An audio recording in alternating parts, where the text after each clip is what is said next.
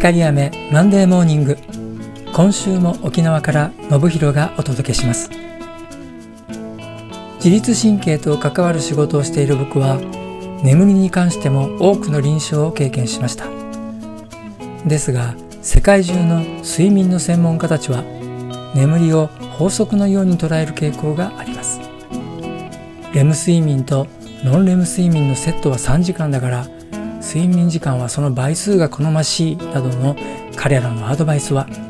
生きている体のリズムを無視しています。僕たちには少なくとも3種類のリズムがあって基本的なバイオリズムに加え一時的な問題と向き合っている時のリズムそして環境の変化に対応するリズムです。残念ながらこれらのリズムはレム睡眠ノンレム睡眠の理論とは別次元にあってその人の生きる脈動と関わります。ですから例えば朝7時にアラームをセットしたのに6時前に目覚めてしまったのならそのタイミングで起きてしまう方が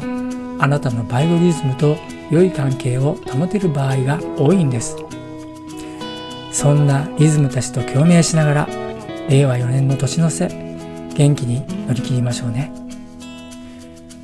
この番組は自分を大好きになる13週間の奇跡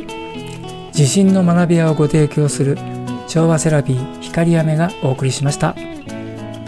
ではまた来週。